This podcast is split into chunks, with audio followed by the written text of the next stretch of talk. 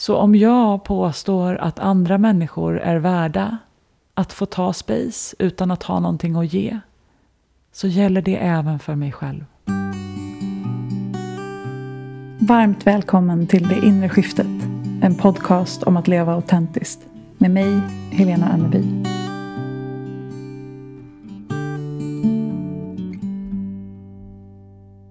Hej vänner! Välkommen tillbaks. Idag kände jag för att prata om balansen mellan att ge och ta emot.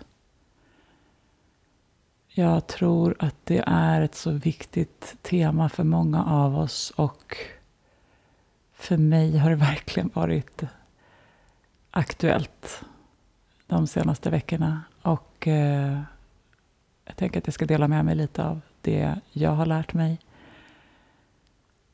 Och också dela med mig av några perspektiv på balans. Den so elusive balansen. Den eh, svårgreppbara. Men också vad jag tror är konsekvenserna av om balansen inte riktigt finns där. Men som alltid så börjar vi med att bara landa. Jag behöver det om och om igen. Vi vet att det är ingenting vi gör en gång och sen så är vi landade, grundade, närvarande. Det är de små sakerna vi gör ofta som skapar stor förändring, stora skiften i våra liv. Vi tar kontakt med andetaget bara noterar att vi andas. Livet andas oss, vår kropp andas. Vi är här.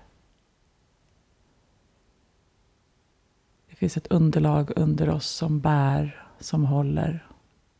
Kanske känner vi vår tyngd mot det.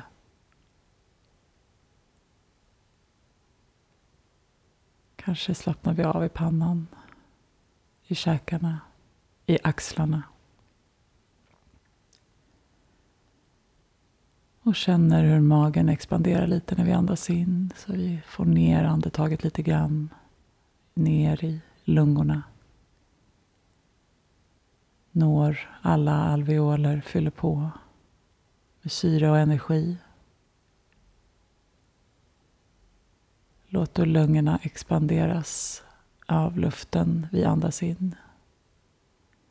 Genom att vi noterar att magen expanderar lite. Diafragman rör sig neråt.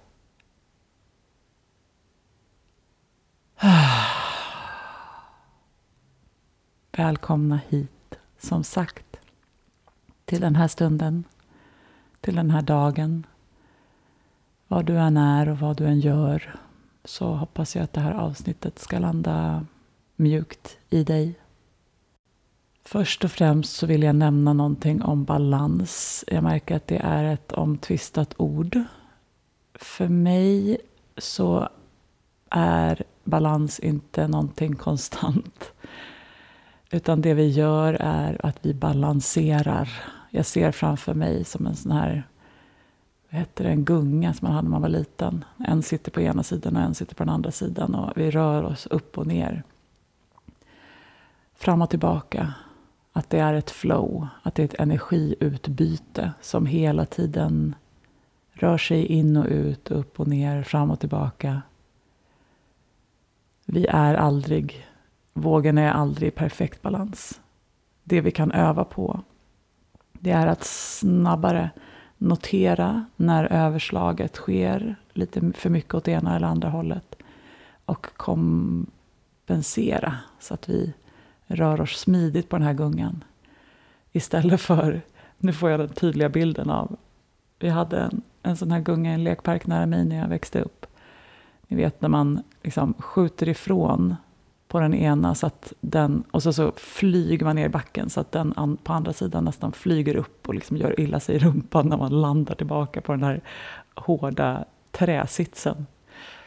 Jag vet inte om du ser bilden framför dig eller om jag beskriver den särskilt väl, men för mig är det liksom, det finns en annan typ av balanserande som är mer flowigt och mjukt. Där vi liksom rör oss i någon form av dans. Någon form av eh, naturligt flow. Och när jag nämner ordet balans så är det det jag ser framför mig. Ingenting konstant, ingenting att uppnå.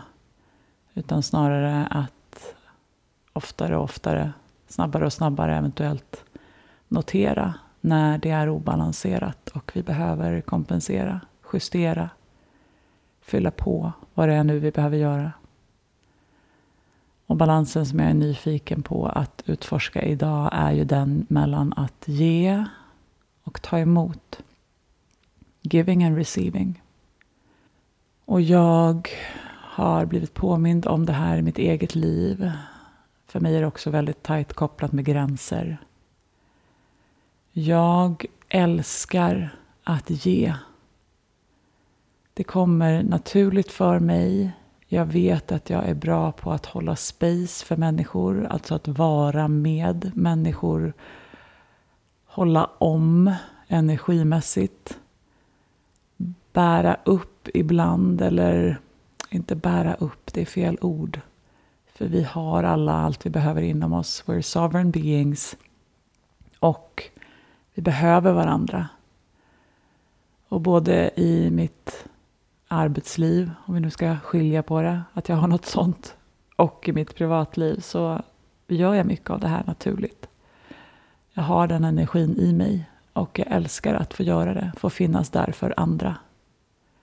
Och i perioder så gör jag mycket av det, i perioder så gör jag mindre av det. Men jag har nog börjat på senare tid också respektera och få syn på. Inte bara praktiskt, fysiskt, materialistiskt i den här världen. Hålla det här spacet eller ge, utan att jag gör det nog också ganska mycket energimässigt. Och att även det är en del av givandet. Att vi kan göra det både rent praktiskt, fysiskt genom att hjälpa någon med någonting. Men vi kan också göra det genom att hålla det här spacet som, som många pratar om idag. Vad det nu betyder. Men att hålla energin och låta människor få läka i den. Få uttrycka sig, få utforska. Få känna sig omhändertagna. Och jag var nyligen i en situation där det var väldigt mycket av den varan för mig. Jag tog ett stort ansvar och jag höll mycket av den gruppen som jag var i. Inte nödvändigtvis alltid uttalat. Men jag märkte att jag gick in i den rollen och att den delvis behövdes. Samtidigt som jag också rent praktiskt, fysiskt delade med mig mycket av mina gåvor och rent praktiskt gjorde massa saker. Och balansen för mig mellan att göra det här utifrån kärlek och energi till att inte riktigt notera när jag börjar närma mig min egen gräns det är den jag övar på just nu. För jag fick en bild av min intuition som att jag så går sakta fram mot ett stup. Och om jag inte är uppmärksam så går jag ut för stupet. Men egentligen så vet jag ju var stupet kommer och vad jag behöver göra för att liksom inte ramla ner. Men det som hände i den här stationen var att jag inte var uppmärksam på stupet. Och jag gav och gav och gav och gav. Och helt plötsligt så var energin slut. Jag kan se i efterhand att det var inte helt plötsligt, men eh, jag var tom. Kände mig tom, tom, upplevde mig tom helt plötsligt. Och det som hände var att jag då gick in i offerroll och martyrroll. Från energin av här finns jag och jag älskar att ge och vara här och dela med mig. Jag gör det utifrån kärlek. Så vände det så snabbt till att helt plötsligt ingen ser mig, ingen förstår mig, stackars mig. Varför var det ingen som hjälpte mig? Och jag hade inte kommunicerat att jag var nära min gräns och jag kommunicerade heller inte direkt att jag hade passerat min gräns. Utan jag gick in i den här martyrrollen som jag tycker är så otroligt obekväm. Och den finns i mig med, precis som den troligtvis finns i dig. Och om du känner till delar av min historia så vet du också att den här offerrollen och martyrrollen ligger nära varandra för mig. Men att det var därifrån jag kom i min sjukdomshistoria. Att jag var ett offer för omständigheterna, att jag inte kunde påverka. Att jag, jag har varit, spelat väldigt mycket offerroll och varit väldigt mycket offermentalitet tidigare i mitt liv. Och därför är ju den extra triggande nu när den händer. Så att den kan nästan bli, liksom, det blir som dubbla pilar. Dels så hamnar jag i offerroll och sen så dömer jag mig själv väldigt hårt för att jag hamnar i offerroll. För att jag tycker att den är så obekväm och jag borde inte hamna där igen. Och jag borde vara över det. Och så tar det ett tag eh, och jag skaver där. Och sen så noterar jag. Och det var det som hände här. Jag noterade oj, nu har jag blivit ett offer och så går jag in i martyrroll och tycker att andra människor borde läsa mina tankar, se mitt kroppsspråk, känna av min energi, förstå vad jag känner. Men jag uttrycker inte och jag tar inte ansvar för. Hmm. Det här funkar mindre bra. Jag får inte det jag behöver ifrån den här platsen.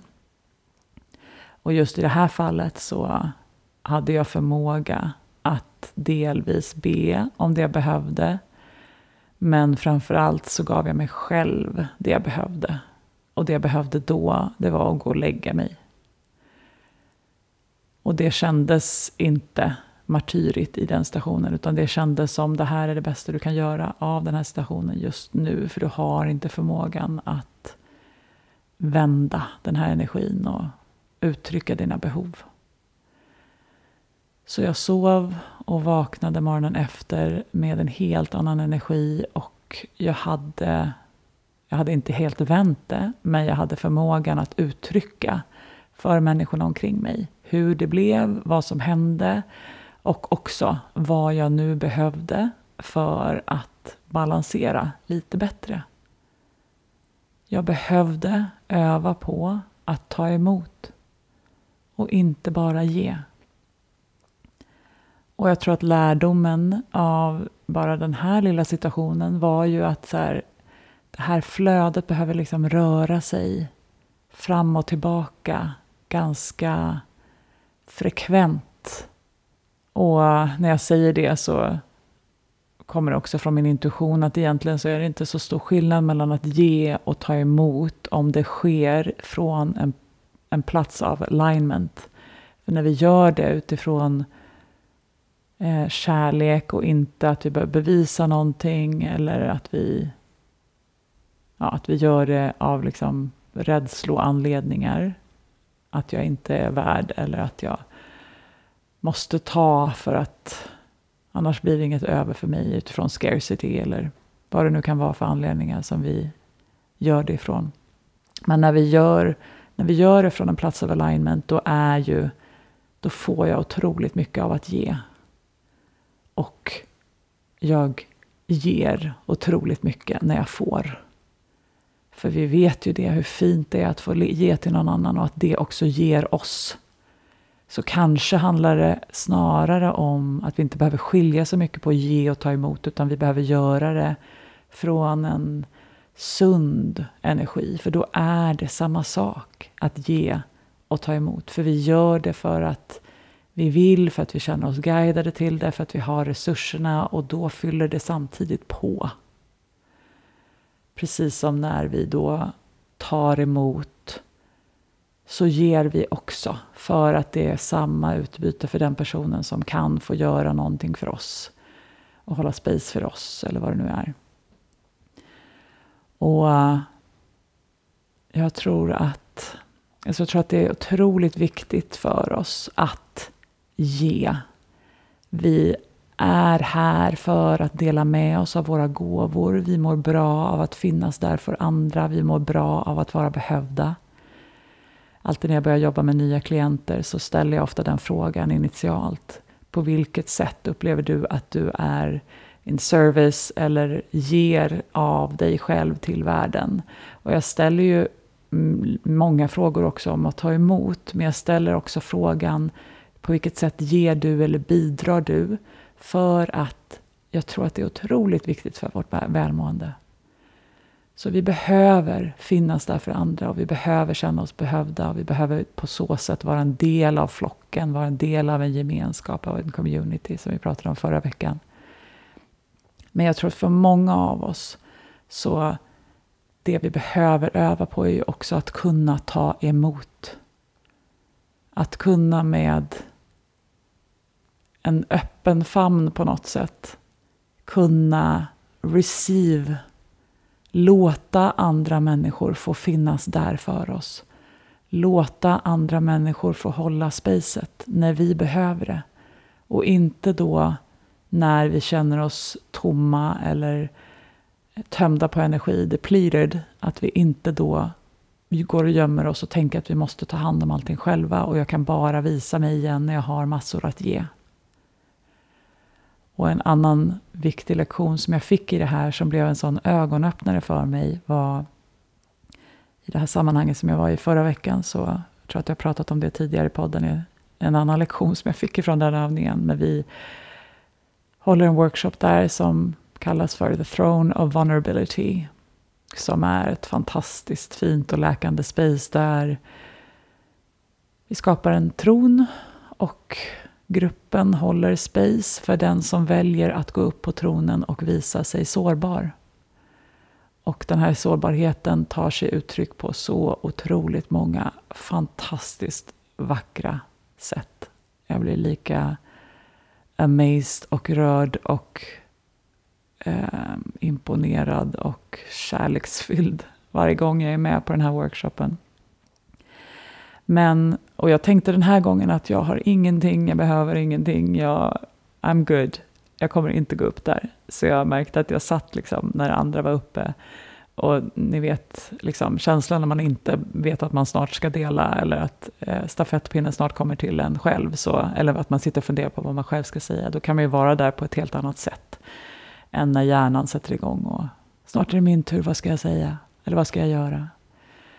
Men så att jag var där verkligen utifrån den energin. Jag ska bara hålla det här spacet. Och helt plötsligt så är min intuition supertydlig, du ska upp. Och det är som att den tar över nästan. Jag förstår att jag har eh, möjlighet att välja. Men den, det är som att min kropp bara reser sig och går fram. Och jag vet att det första jag sa var så här, oh, ibland bara hatar jag min intuition, för det är så obekvämt och så otroligt sårbart att vara i det där spacet. Men det den ville att jag skulle göra var ju att ta utrymme utan att ge. Och jag har försökt att göra den här övningen förut, ledd av min intuition. Första gången jag gjorde den så var det så otroligt obehagligt att jag energimässigt kände som att jag lämnade min kropp. Jag kunde inte stanna i det där. Och jag gick väldigt snabbt ner från tronen för att det var så otroligt obehagligt att påstå att jag fick finnas utan att ge. Andra gången jag provade så väcktes det otroligt mycket ilska. Så jag liksom var medveten om att det var det som hände. Så att jag projicerade ju inte, men det var som att jag ville göra det. Och jag kunde inte heller riktigt vara lugn och grundad i det. Men den här gången så går jag upp på tronen och så delar jag det, alltså min intention. Jag ska vara här och ta upp det här utrymmet och den här tiden och det här spacet utan att ge.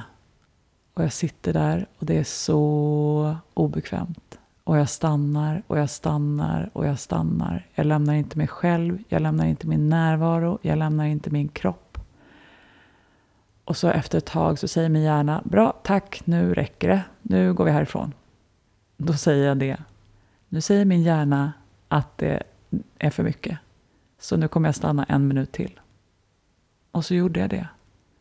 Och bara tog emot och tog emot och tog emot av den kärlek som jag och acceptans och spacet. Och den energin som jag kunde ta emot ifrån gruppen, från den platsen. Och jag vet inte hur länge jag satt där, det var inte så länge, men efter ett tag så började jag känna mig bekväm. Det var som att här kan jag sitta kvar länge nu. Och då förstod jag att jag var klar.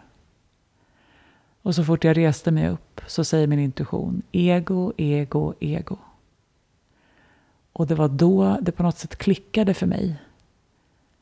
Alltså den sa inte ego som att jag hade gjort någonting egoistiskt, utan den pekade på att vem är du att tro att du inte är värd att ta emot när du har så mycket att ge? Vem är du att tro att alla andra är värda kärlek och omtanke och att få ta emot, men inte du? Du är inte så speciell. Jag tänker att det är det här som jag skrivit lite om den här veckan också. Att egot är ju sneaky. Det är väldigt eh, listigt. För att det fungerar ju som att det, det försöker alltid vara speciellt. Så antingen så vill det vara bättre än alla andra eller så vill det vara sämre än alla andra. Och jag tror att vi är bättre och generellt på att fånga det när det vill vara bättre än alla andra. Men i det här fallet så var det ju mitt ego som har gått in och påstått att alla andra är värd allt möjligt, men inte jag. Och det jag fick ifrån den här övningen och från min intuition var ju, aha, just det, jag är inte så himla speciell. Om du är värd, är jag värd. Det är inte svårare än så. Så om jag påstår att andra människor är värda att få ta space utan att ha någonting att ge, så gäller det även för mig själv. Och jag tror att det här är en så viktig läxa för mig själv, lärdom, som jag verkligen behöver fortsätta öva på. Och det har varit intressant den här senaste veckan, för jag har verkligen testats. Det brukar vara så i mitt liv att när det väl kommer en lektion och jag får en insikt eller får någonting tydligt från min intuition så kommer det ganska snart ett test efteråt. Där jag liksom, ja, har du provat eller har du fattat nu? Nu får du öva på det här som du påstår att du nu har fått en insikt kring. Och den här veckan så testades mina gränser något enormt. Och eh, också den här, min naturliga eh, förmåga och villighet att ge. Men att jag blev under en kort stund helt förblindad och trodde att jag inte också behövde ta emot. Och jag gav för mycket, igen. Och det blev otroligt tydligt. Jag blev helt slut och tappade nästan fotfästet. Och jag vet precis vad jag var eller vad jag gjorde. Jag vill inte gå in på så mycket detaljer, men min intuition var bara tydlig. Nu är det du som behöver stöd.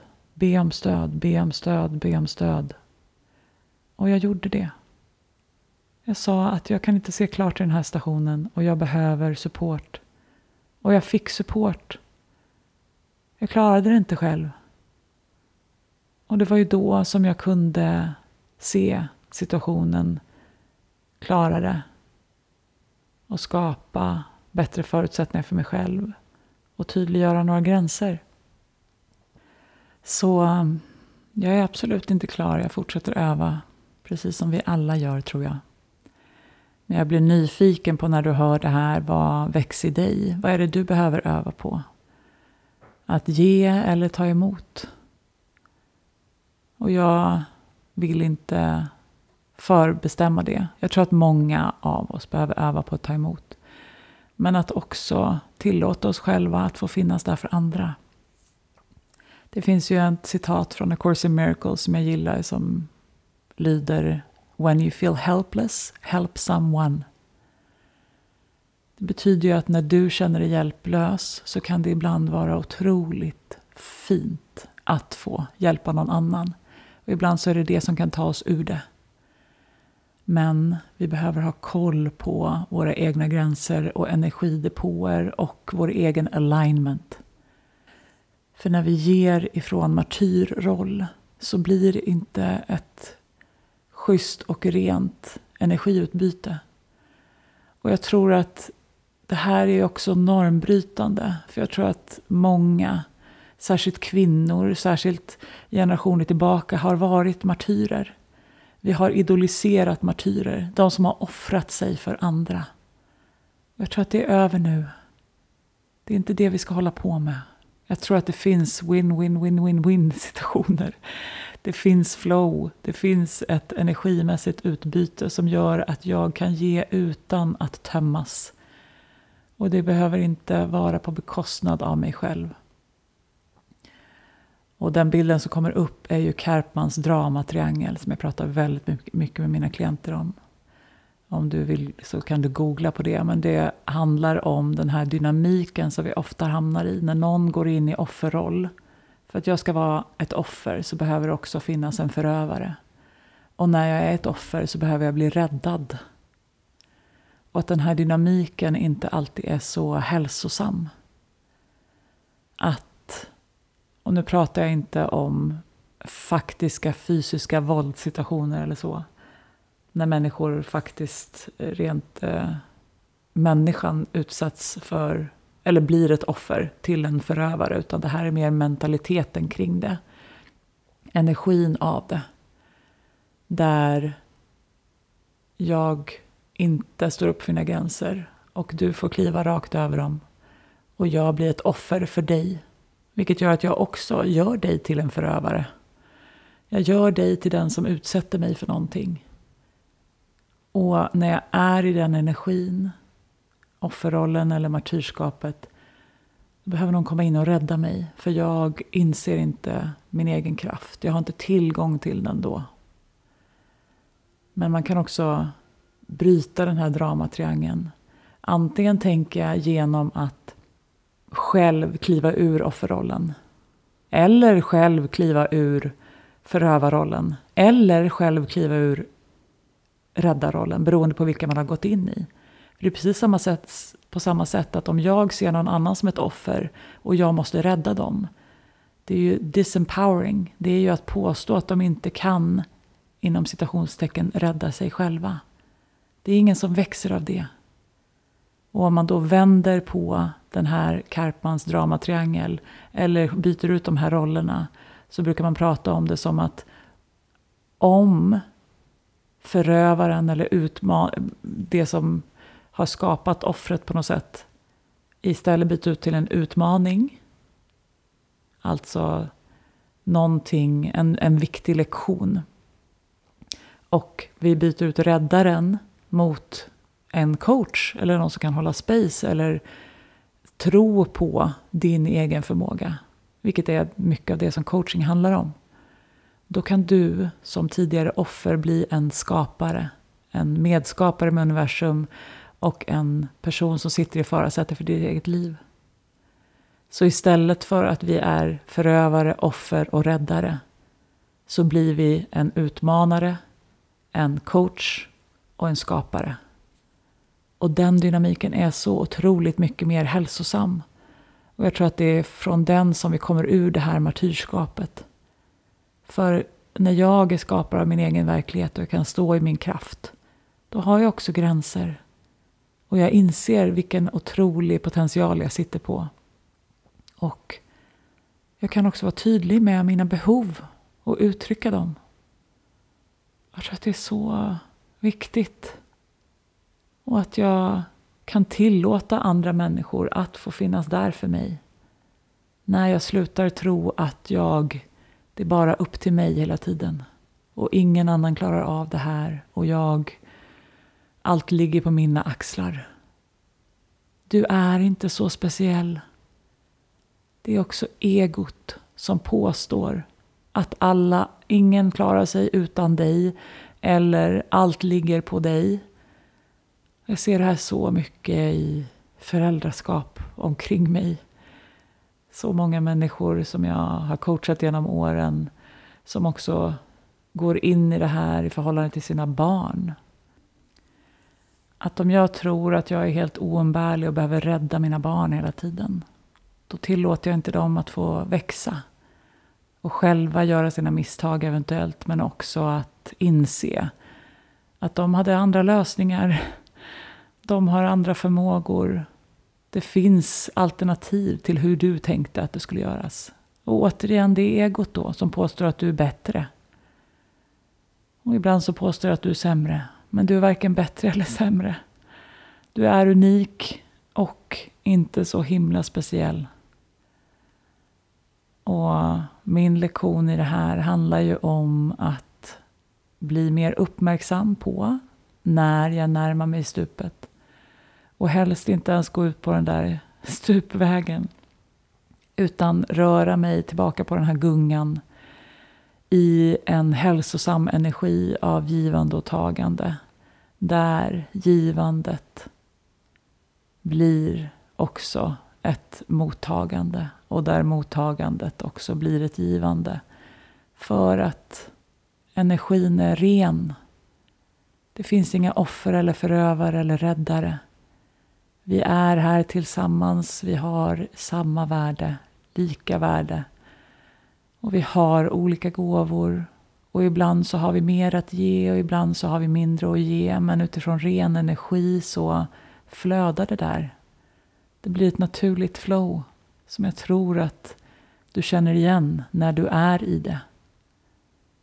När vi är i hälsosamma relationer där det här flödar på naturliga sätt. Och det blir inte totalt tomt i tanken på ena eller andra sättet eller hos den ena eller andra personen. Det finns så mycket mer att säga om det här ämnet märker jag. Och jag avslutar för idag här. Jag blir nyfiken på vad det här väcker i dig. Om det är någonting särskilt du tar med dig. Och var du upplever att du befinner dig i det här balanserandet just nu. Du får alltid höra av dig till mig och lita på att jag sätter upp mina gränser när jag behöver det. Det är min övning. Men jag vill gärna höra hur det här landar hos dig på Instagram kanske. Under, eh, som kommentarer på inlägget om podcasten. Eller i DM på Helena Onneby. Eller så kan du skicka mig ett mejl om du vill jobba ihop och utforska det här djupare. Helena onneby.com Tack för att du är här. Tack för att du lyssnar. Tack för att du gör det inre jobbet. Tack för att du är du. Med all min kärlek. Vi hörs snart igen.